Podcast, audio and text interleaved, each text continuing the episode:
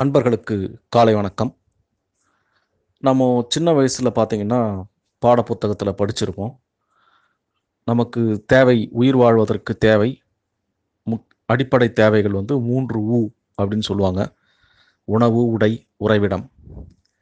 அதில் பார்த்தீங்கன்னா முதல்ல வர்றது உணவு.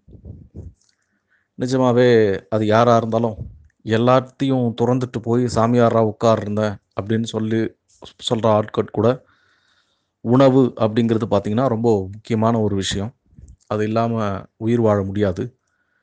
அதுக்கப்புறமா தான் அந்த உடையும் உறைவிடத்தையும் வச்சுருக்காங்க. அந்த உணவை நமக்கு கொடுக்கறது விவசாயம் அப்படிங்கிற ஒரு தொழில். இன்னைக்கு வரைக்கும் அதுதான் கொடுத்துக்கிட்டு இருக்கு.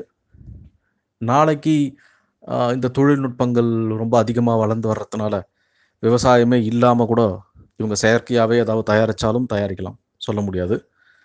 ஆனால் இப்போ வரைக்கும் நமக்கு உணவு கொடுத்துக்கிட்டு இருக்கிறது பார்த்தீங்கன்னா விவசாயம் அப்படிங்கிற ஒரு தொழில் தான் இந்த விவசாயம் பொய்த்து போகிறதுனால நிறைய முறை பார்த்தீங்கன்னா பஞ்சங்கள் நாட்டில் நம்ம நாட்டில் மட்டும் இல்லை உலக அளவில் நிறைய நாடுகளில் பஞ்சம் அப்படிங்கிறது வந்திருக்கு உணவு பஞ்சம். அப்படி ஒரு உணவு பஞ்சம் பார்த்திங்கன்னா நம்ம நாடு சுதந்திரம் அடையிறதுக்கு அந்த ஆயிரத்தி தொள்ளாயிரத்தி நாற்பத்தி ஆறு நாற்பத்தேழு அந்த வருஷங்களில் பார்த்தீங்கன்னா மேற்கு வங்கத்தில் வெஸ்ட் பெங்காலில் ஒரு மிகப்பெரிய உணவு பஞ்சம் ஏற்பட்டது. அதை வந்து தமிழ்நாட்டில் இருந்த ஒரு இளைஞர் அவர் வந்து காந்தியோட கொள்கைகளை பின்பற்றி நடந்தவர் நடக்கிறவர் இன்னும் இருக்கார். அந்த இளைஞருக்கு அந்த உணவு பஞ்சத்தை பார்த்து ரொம்ப மனக்கவலை. நம்ம நாட்டில் மக்கள் வந்து ஏற்கனவே அடிமையாக இருக்கிறாங்க. அது வேற ஒரு பிரச்சனை. அது இல்லாமல் உணவு கூட இல்லாமல் சாகுறாங்க. இது இந்த நிலைமையை நம்ம மாற்றணும் அப்படின்னு அந்த இளைஞர் மனசில் ஒரு வைராக்கியம் வந்தது. அவர் தான் வந்து பின்னாட்களில் நிறைய ஆராய்ச்சிகள் செஞ்சு அவர் வந்து அவர் படித்த படிப்புகளெல்லாம் எனக்கு பட்டியலிட முடியல. அந்த அளவுக்கு நிறைய படிச்சிருக்காரு. நிறைய யூனிவர்சிட்டிஸில் போய் டாக்டர் பட்டம் எல்லாம் வாங்கியிருக்காரு. அவர் தான் பார்த்தீங்கன்னா யாருன்னா இந்தியாவினுடைய பசுமை புரட்சியின் தந்தை அப்படின்னு சொல்கிற எம்எஸ் சுவாமிநாதன். அவருடைய பிறந்த நாள் இன்னைக்கு ஆகஸ்ட் ஏழு. அவர் தான் பார்த்தீங்கன்னா இந்தியாவில் இருக்கிற உணவு பஞ்சம் இனிமேல் இந்தியாவில் வரவே கூடாது அப்படின்னு முடிவு பண்ணி நிறைய கலப்பின விதைகள் இதெல்லாம் தயாரித்து முக்கியமாக அவர் இந்த கோதுமையில் தான் அதை ஆரம்பித்தார் கோதுமை உருளைக்கிழங்குல பண்ணியிருக்காரு அரிசி எல்லாத்துலேயும் பல புது ரகங்களை கண்டுபிடிச்சு விளைச்சல் வந்து அதிகமாக இருக்கணும்.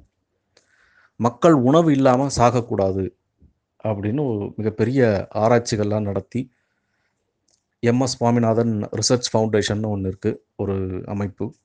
அதன் மூலமாக இன்னமும் இன்னமும் நிறைய ஆராய்ச்சிகள் பண்ணிகிட்டு இருக்காங்க. இந்த உணவு பஞ்சங்கள் இந்த உலகத்தில் இருக்கக்கூடாது. இந்த இயற்கையை பொறுத்து இயற்கையோடு இயைந்த ஒரு தொழில்நுட்பங்கள் வளரணும் அப்படின்னு முயற்சி பண்ணி பண்ணிகிட்ருக்காங்க இது பார்த்தீங்கன்னா நிறைய சில விஷயங்கள் இவங்க பண்ணது பார்த்திங்கன்னா கொஞ்சம் விமர்சனத்துக்கு ஆளானுச்சு. ஏன் அப்படின்னா நிறைய கெமிக்கல்ஸ் ரசாயனங்களை இவங்க உபயோகப்படுத்தினார்.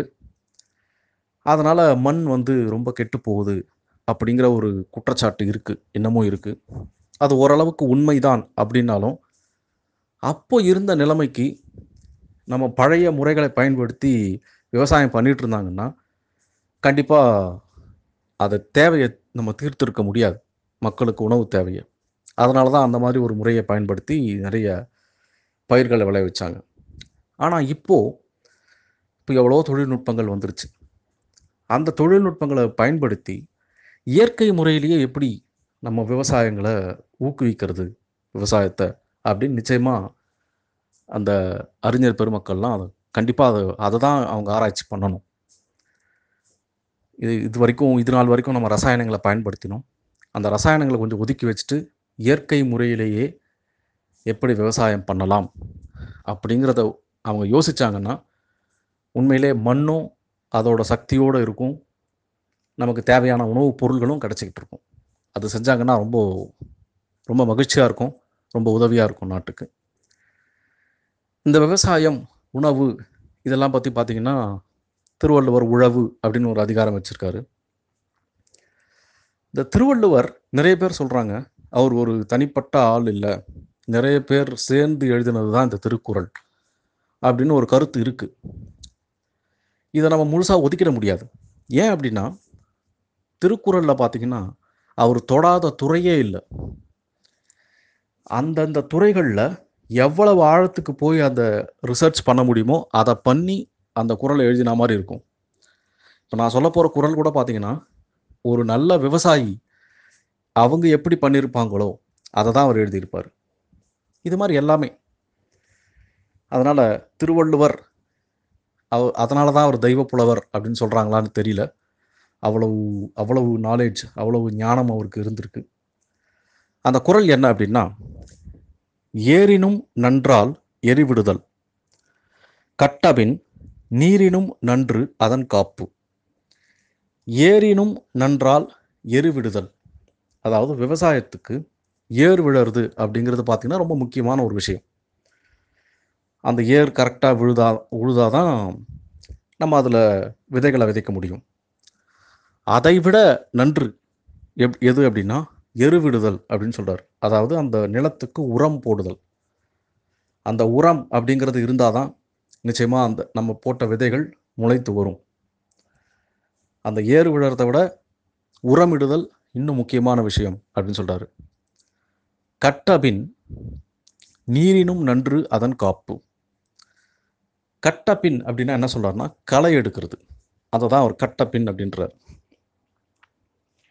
இப்போது இந்த தொழில்நுட்பங்களை பயன்படுத்தி விவசாயத்தில் எவ் எல்லாமே பார்த்திங்கன்னா மெஷின்ஸ்லாம் நிறையா வந்துடுச்சு ஏர் உழுறதுக்கு டிராக்டர் இருக்குது நாற்று நடுறதுக்கு மிஷின் இருக்குது அறுவை செய்கிறதுக்கு அந்த அறுவடை இயந்திரம் இருக்குது இது எல்லாமே இருக்குது ஆனால் ஒரு விஷயம் பார்த்தீங்கன்னா களை பறித்தல் அப்படின்னு ஒரு முக்கியமான விஷயம் விவசாயத்தில் இருக்குது களைனா பயிர் பக்கத்தில் வர்ற தேவையில்லாத செடி.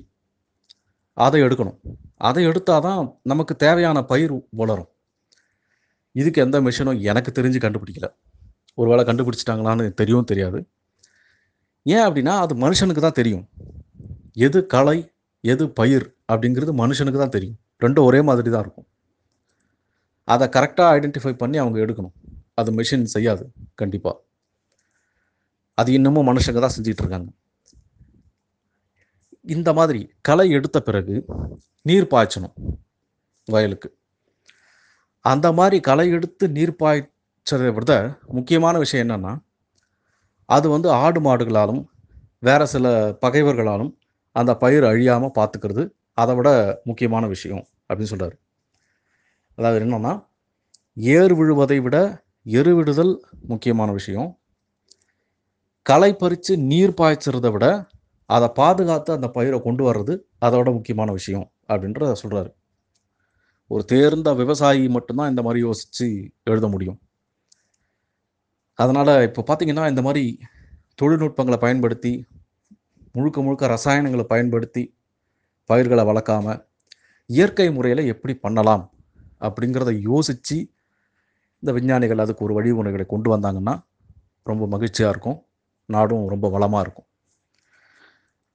ஏரினும் நன்றால் எருவிடுதல் கட்டபின் நீரினும் நன்று அதன் காப்பு. நாளைக்கு வேற ஒரு குரல் மூலமாக சந்திக்கிறேன். நன்றி உங்கள் அன்பன் ஸ்ரீதரன்.